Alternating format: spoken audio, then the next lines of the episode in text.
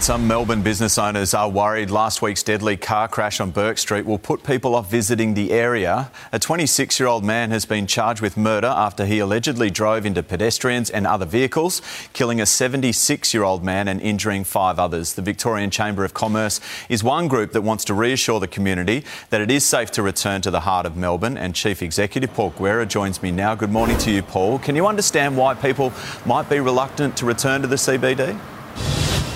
Yeah, good morning, Matt. And certainly what happened on Friday night was an absolute tragedy, and our thoughts and prayers are with the family and friends of, of the victims.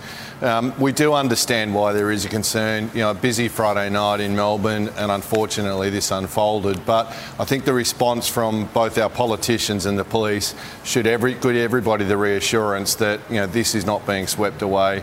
There'll be an increased police presence, and that will help assure people that the city is safe to return to.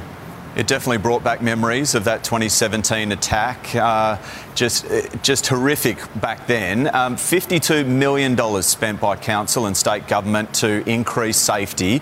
Is it enough? Do they need to do more?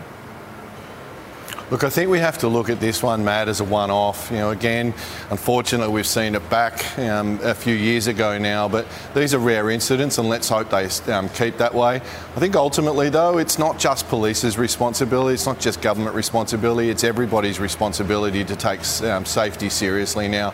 We're a large city, you know, unfortunately, with a large city comes the aspect of, of crime and this type of thing. So I think it's all of us now have to play our part to reassure each other and to make sure that we all stay safe through this as well. And how are you reassuring businesses? Because tough couple of years for them, obviously, off the back of the pandemic. Um, can they cope if there is a drop in visitor numbers? Yeah, the, the, numbers are already down, as we know, Monday to Friday through the week. And interestingly, our weeknights and our weekends have been really strong, which, which makes Friday night's incident even more hard to take because it was part of our busiest time in the CBD. So, look, all we hope is that the police presence you know, will be increased as it will be, and, and, that will give the reassurance. Certainly, I spoke to the police minister on Saturday.